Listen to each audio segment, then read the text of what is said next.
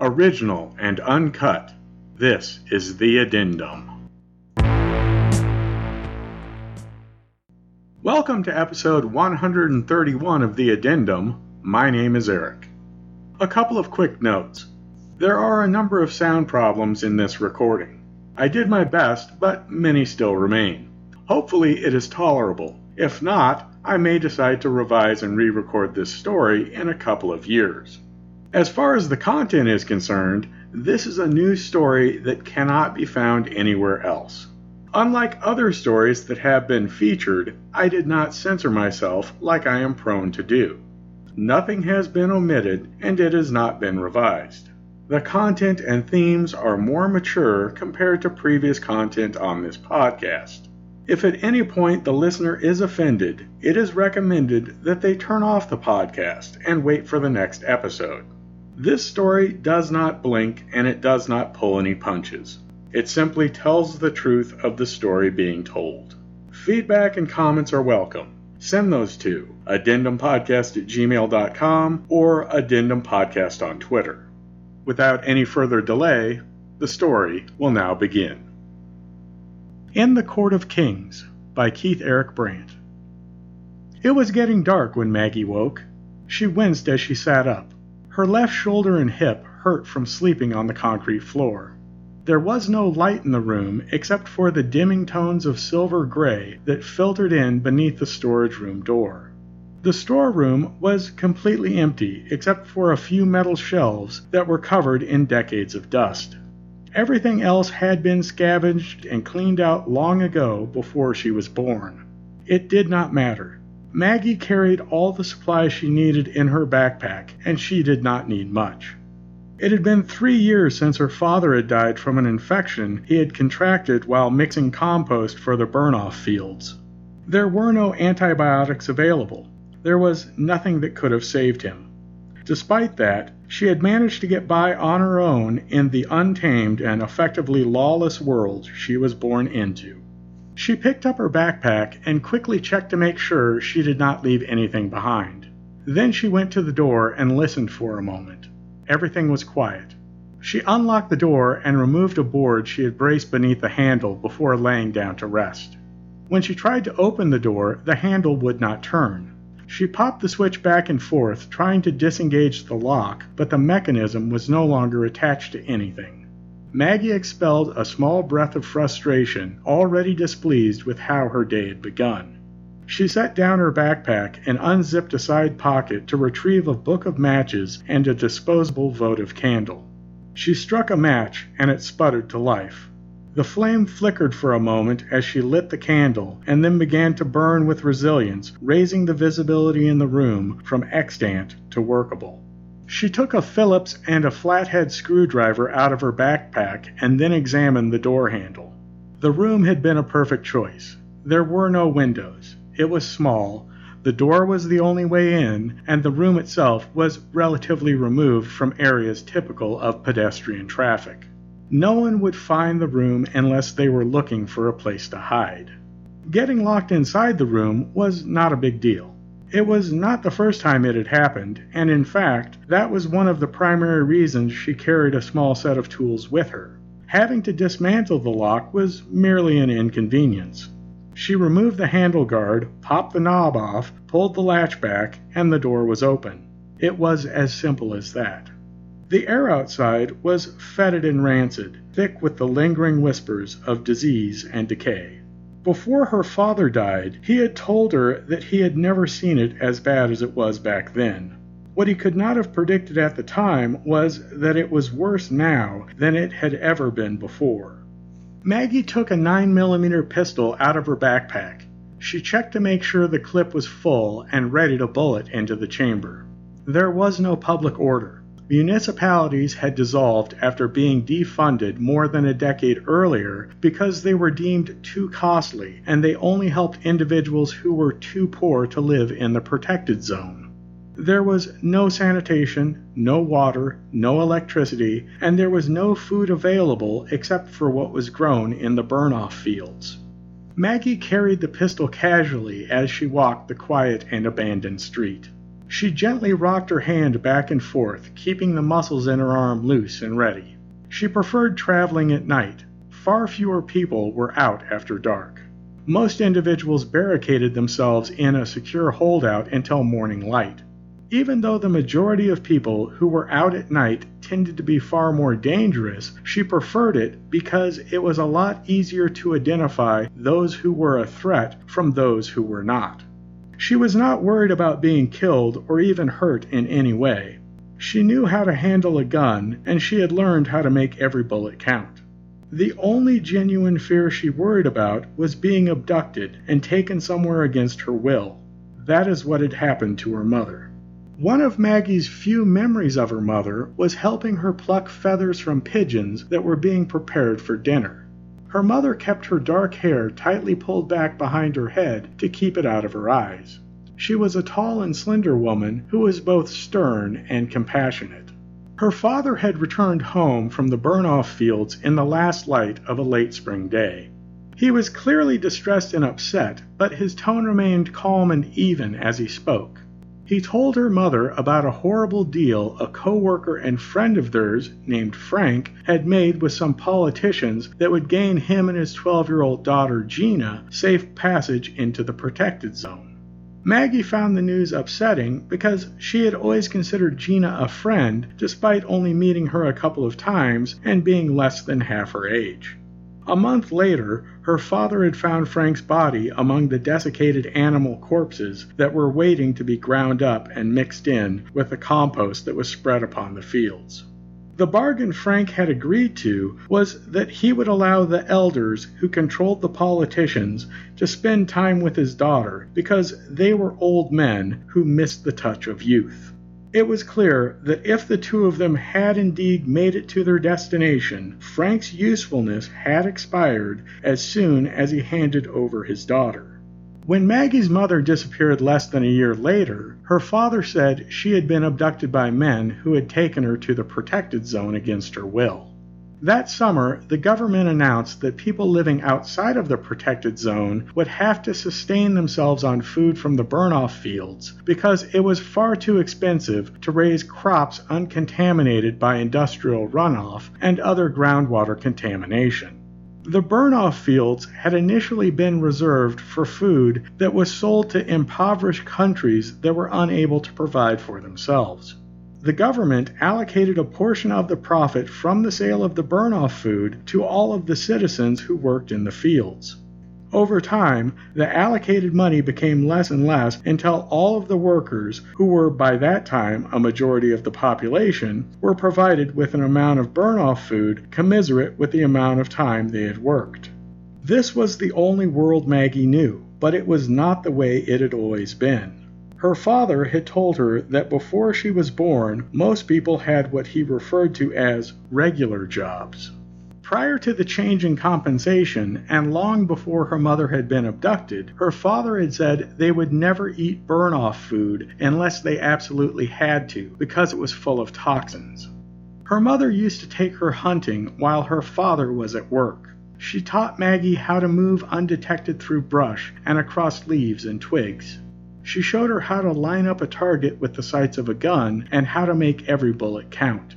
Maggie pulled herself from the haze of her memories as she realized two shadowy figures had appeared from behind an abandoned car about a hundred feet in front of her. She could tell they were men from the way they walked. She quickly scanned the area to check if there were others on her periphery. Normally, Maggie would have found cover to wait behind until the men had passed, but it was too late. They had seen her far before she had seen them. The two men moved around opposite ends of the rusted vehicle as they approached. Don't be alarmed, the one on the left said. He held up his right hand and then lowered it. A hunting rifle was cradled in the crook of his left arm. The one on the right said, You should come with us. We can protect you. Maggie stopped and watched them as they continued their approach. We're headed in opposite directions, she said. At that moment, she stopped wiggling her right hand back and forth and switched the safety off with her thumb. She was ready, and she hoped they realized that so she would not have to kill them. All of a sudden, an arm was around her neck, choking off her airway.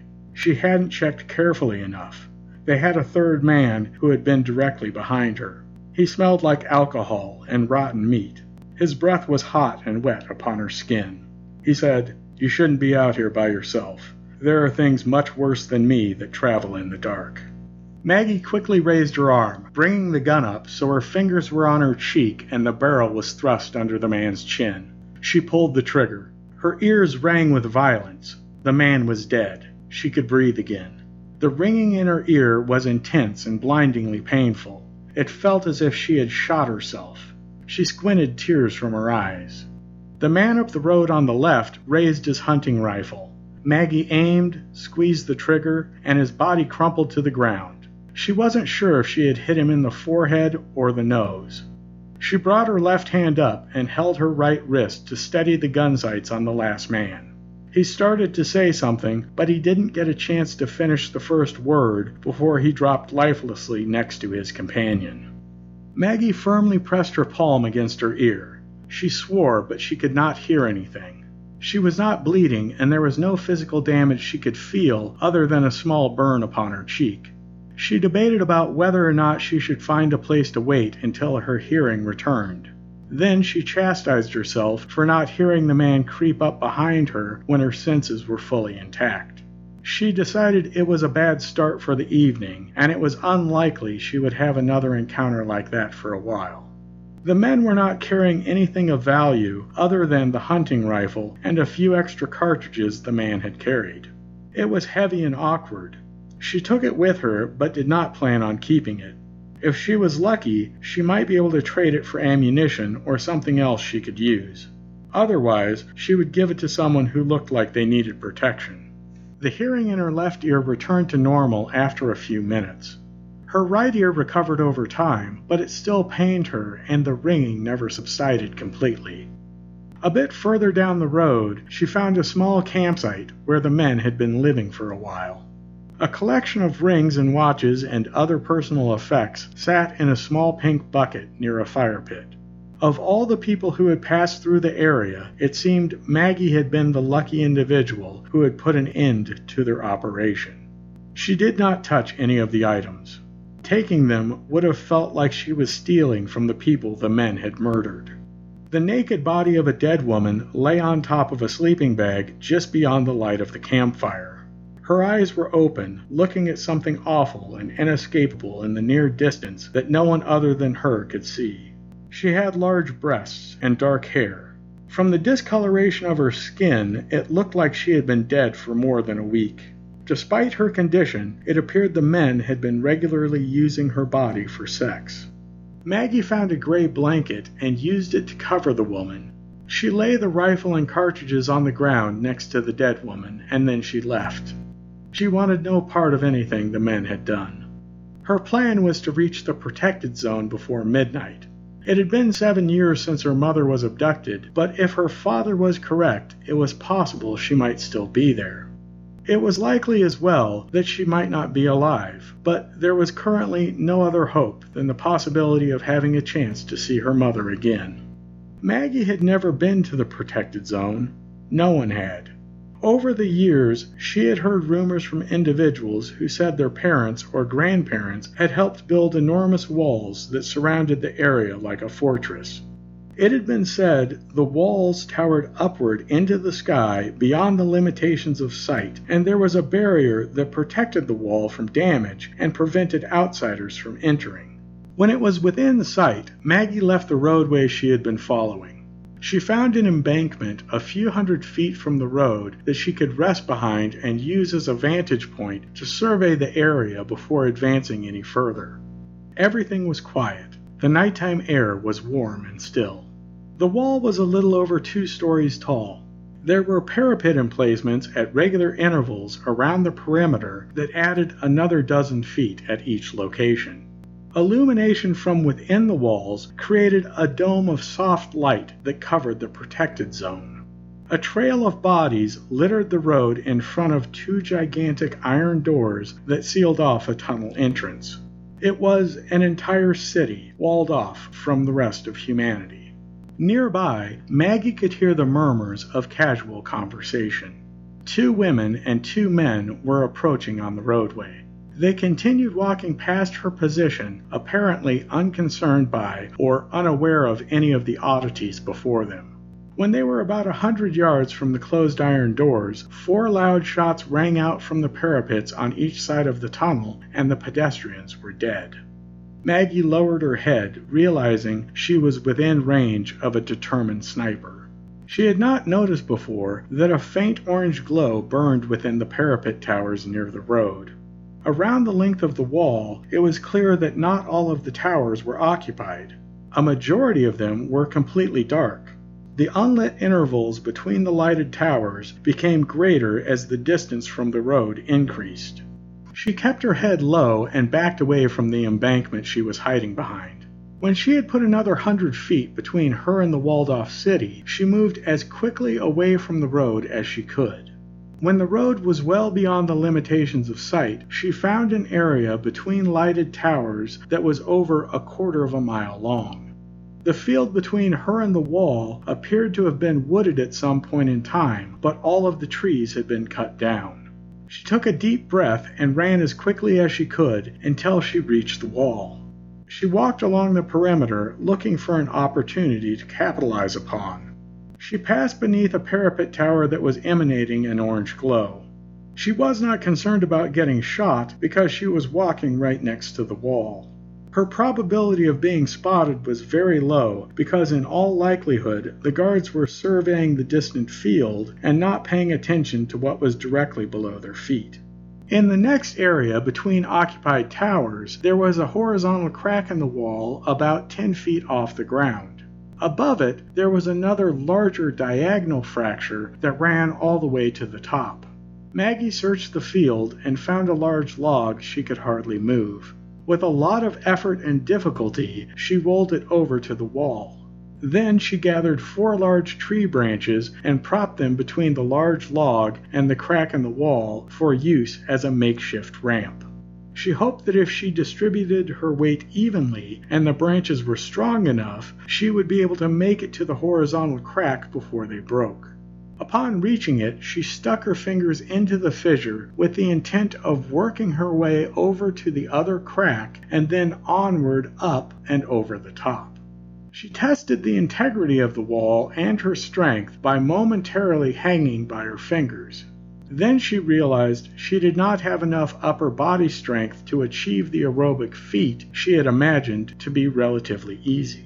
But in that moment, a few small chunks of the wall fell away. Maggie repositioned herself on the ramp and quickly worked to remove as much of it as she could manage. After less than eight inches of excavation, the mortar and cement became gritty and sandy beneath her fingers. It seemed much of the wall, like many of the unoccupied towers, were more for intimidation than for practical defense. In a short amount of time, the hole was big enough for her to wiggle through and drop down to the pavement inside.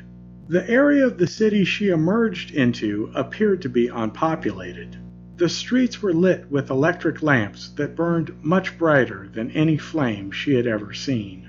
The houses were all brightly painted, but all of their windows were dark. It was uncommonly eerie. Everything was remarkably clean. There were no abandoned vehicles. The air had a peculiar absence to it, there was no garbage or refuse anywhere, and there were no carcasses of rotting animals. There was a soft popping of distant gunfire from one of the towers. In her head, she saw the pedestrians falling to the ground again, unaware of what hit them and never knowing they had never reached the gate. Other than that, everything was quiet. Her footsteps were completely silent. There was no dirt or grit on the pavement to be ground beneath the soles of her shoes. She opened the doors to a few of the unlit houses, and it was clear they were not occupied. She wandered aimlessly until she saw a blue house with its lights on. Cautiously, she crept to a window and peeked inside. An old man sat in a recliner reading a book. His hair was short and gray around his ears and thin on top, with long wisps covering a hairline that had receded long ago. His cheeks were heavy and full, even though he was not remarkably overweight. His jaw moved slightly as he clenched his teeth and pursed his lips with apparent approval and disapproval of different passages of text. He raised an index finger to his lips and licked it before turning the next page. Then he paused as if in contemplation of an indecisive thought. Then he looked directly at Maggie. He appeared more surprised and disbelieving than angry or upset. He stood from his chair. Maggie turned from the window and ran across the street. She hid behind the corner of a house, waiting to see if the man was going to pursue her. The front door of the blue house opened, and the old man stepped onto the front porch. He looked around, and then in a clear voice he said, You know I've seen you. There is no need to hide. We both know, even if you were standing in front of me, I am too old and too slow to catch you. He waited for a response, and then he decided to continue. Either you can come and talk to me like a civil human being, or I will return to my reading until you gather enough courage to let yourself inside and introduce yourself. Maggie moved out into the open where she could be seen. The old man studied her for a moment, and then he nodded his head. As she walked towards him, he waved her onward before turning and heading back inside his home. She found the old man had returned to his sitting room. He looked up from his book as she entered.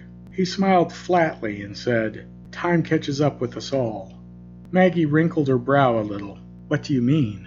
He waved a dismissive hand and told her it did not matter. He introduced himself as Senator McCann and told her the days of help were gone. The protected zone used to be a thriving city. As economic disparity between the wealthiest individuals and the impoverished nation grew, walls were built around it like an elite gated community. Politicians moved there with their families, and the less prosperous citizens were winnowed away. Eventually, the remaining few who would not leave on their own were forcefully removed. Over a few short years, only the wealthiest individuals lived within the walls of the city, along with the senators and congressmen who faithfully served them. Maggie continued to look at him curiously. She said, I'm looking for my mother. I was told she was brought here, and I don't know where to go. She told him everything she could remember about her mother being abducted. McCann paused, looking confused and mildly concerned. He said, only members of the inner court are allowed to own slaves, because they aren't really slaves. They are workers selected for specific obligations that are different from what politicians like me, or field workers like yourself, or anybody else does. It is a position of honor. The inner court was located at the center of the protected zone. It was where only the wealthiest and most prosperous individuals lived. Another barrier had been built to prevent common citizens of the protected zone, like Senator McCann, from entering or interfering with whatever business took place within the enclave. McCann said, Executor Wilkin is currently the wealthiest of his peers, and that puts him in charge. He is a brilliant man. He holds all the answers. He orchestrated all of the laws that favor him and his personal interests the most while keeping everyone else at a distinct disadvantage. All of the other individuals who live within the inner court are merely his complacent acolytes, patiently waiting for an opportunity to seize power for themselves. He oversaw the construction of the protected zone and wisely has kept all of those who served him and his interests. Maggie expressed her interest in getting inside to see her mother, and McCann said, It is highly unlikely she ever would have been chosen. Even if she were, she would be much too old now for servitude, just as she was much too old then. You're almost too old. He smiled at the girl and then said, But I could probably get you past the gates. Maggie meekly asked, Will you take me there? McCann said, You'll never get inside like that.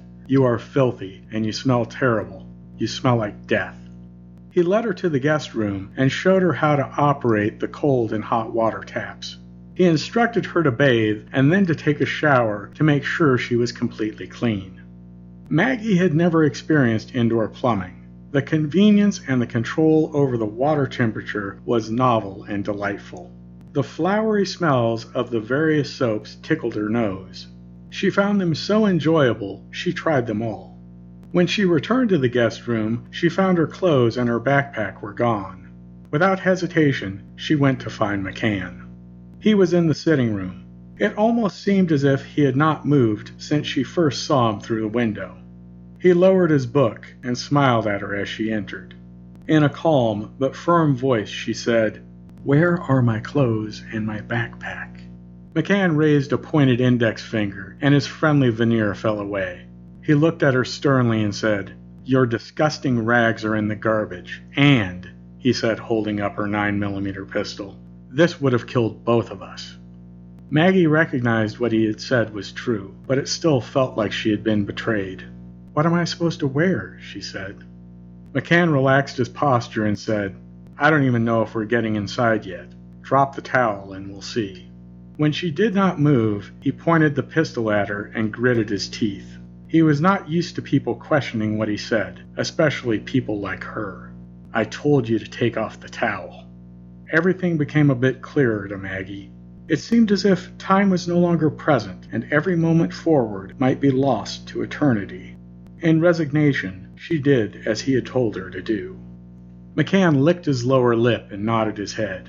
You are a gift, nothing more and nothing less. All of my granddaughters are inner court concubines, and one day all of their daughters will share the honor as well. They work hard in order to give me a chance of being accepted. I am proud of all they have accomplished. You will work for me too and get me that much closer to the inner court.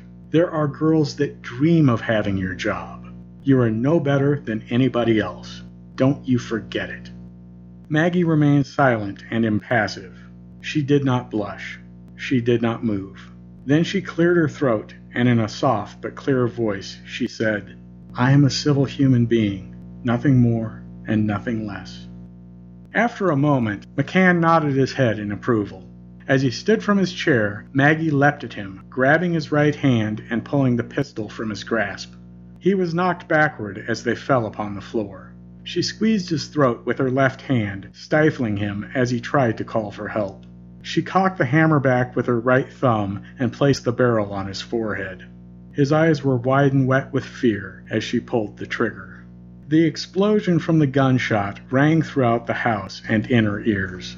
Then, like a soft echo in the distance, the rhythmic sound of riflemen in the parapet towers popping away the lives of outsiders could be heard.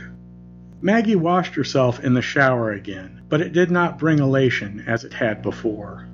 The pink trails of blood washing down the drain felt routine and sad. She had little doubt what McCann had told her was true. Regardless, that did not make it any easier or less awful.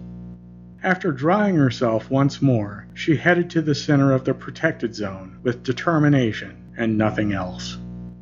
The walls that segregated the inner court from the rest of the world were the same height as the walls that cordoned off the protected zone from the citizens who lived outside. However, there were considerably more parapet towers around the length of its perimeter, and all of them were clearly occupied. When it was built and sanctioned off from the rest of the city, many of the guards and resources that had been used on the exterior wall were reallocated and repurposed for the safety of the few individuals who lived in the inner court. Maggie made her way through the city without incident. Nobody appeared to notice or care that a naked girl was walking through the streets. The guards at the gate said nothing, but they looked at her in a way that made Maggie feel uncomfortable. She said, I'm here for Executor Wilkin. Senator McCann sent me. The guards continued to stare at her with undisguised desire. One of the men placed his hand on her shoulder and turned her around. After an uncomfortably long moment, he turned her back around to face them once again.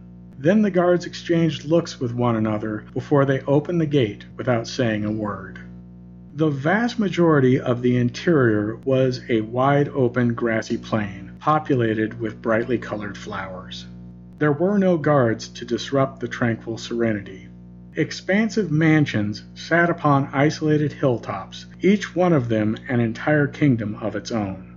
A massive estate that dwarfed all of the others sat atop the tallest hill in the very center of the sanctuary. It was surrounded by an ornate and gilded fence. She walked more than a quarter of a mile before making her way through the elaborate entranceway. Despite it being bright as day, it was only upon approaching the enormous mansion that she remembered it was sometime after midnight. All of the windows were dark, making it nearly impossible to see inside. As she walked through one of the meticulously manicured gardens located outside a large bank of windows, a glass door slid open. A very old man with unnaturally dark hair called to her. He said, Are you the Lauren girl? He wore an overly full white robe that nearly engulfed him completely. Maggie asked, Are you Executor Wilkin?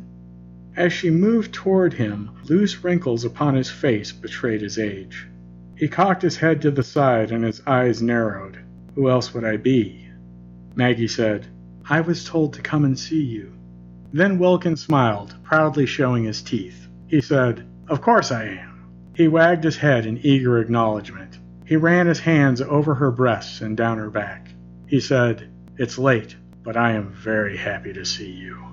He grabbed her by the arm and ushered her inside.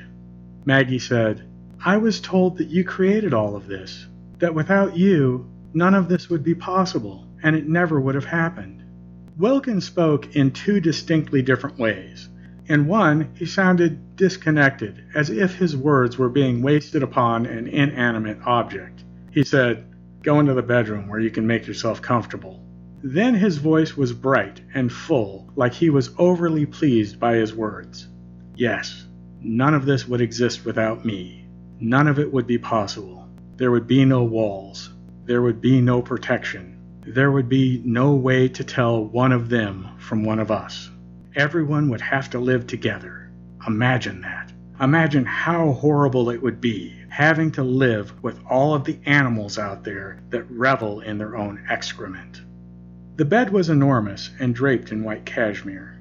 Everything was white the pillows, the sheets, the lamps upon the nightstands, the carpet, the overstuffed chairs, and the walls. Absolutely everything in the room was white. He took off his robe and sat upon the bed. His flesh was loose and wrinkled, but his chest and stomach were bloated. He patted the edge of the mattress beside him. Maggie did not move. She said, I'm looking for my mother. The muscles in Wilkin's face grew rigid. He sat forward and quickly opened the nightstand drawer. He pulled out a revolver and pointed it at her. In a firm and angry tone, he said, Who are you? She plainly said, My name is Maggie.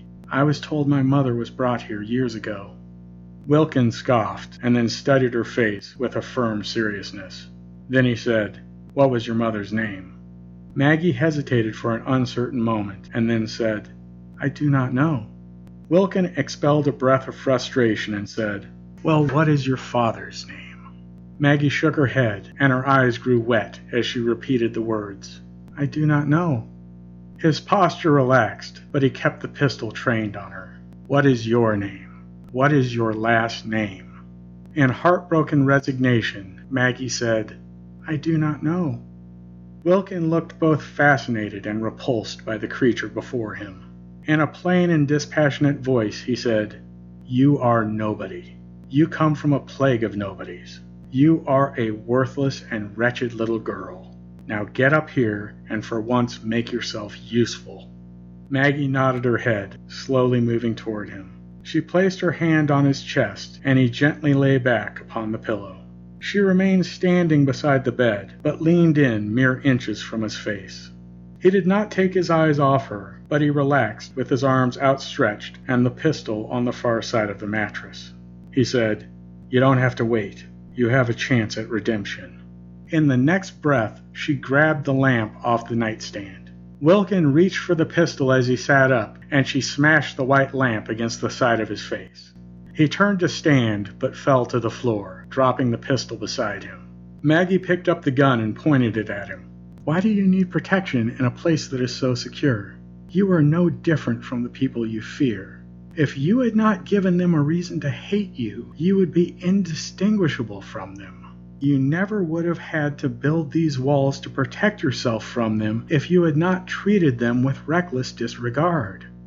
His left eye was cut, and the side of his face was covered with blood. He said, That's not true. They have not earned it. They are kept out because they do not deserve to be here. Maggie said, You built these walls to keep them out because you are afraid they will realize what you have done to them. He gave her a lopsided smile and said, Nothing will change if you kill me. Maggie said, There is no way to know that. It is possible that the remaining members of your enclave will learn from your death and recognize that it is in their best interest to change their ways and to treat all individuals with humanity. Then she shrugged. Maybe it won't happen. Maybe more of them will have to die before the realization is reached. The only thing that is for certain is nothing will change if I let you live. He laughed derisively. You are nothing. You are nobody. It doesn't matter what you do or what happens to me. You will always be nothing. Maggie dropped the revolver and picked up the base of the broken lamp.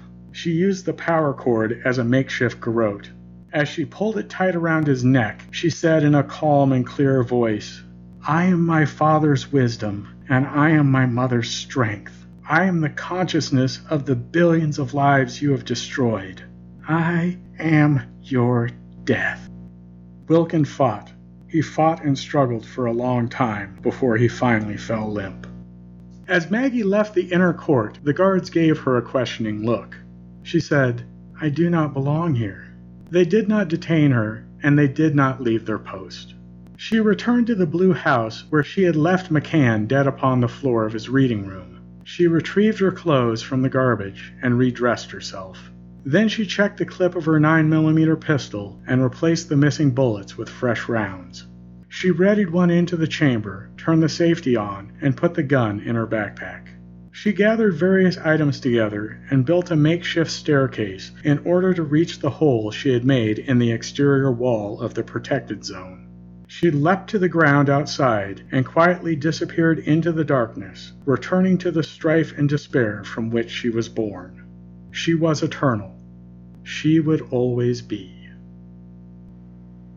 That's going to wrap it up for this episode. Thank you for downloading and listening. Until next time, this has been The Addendum.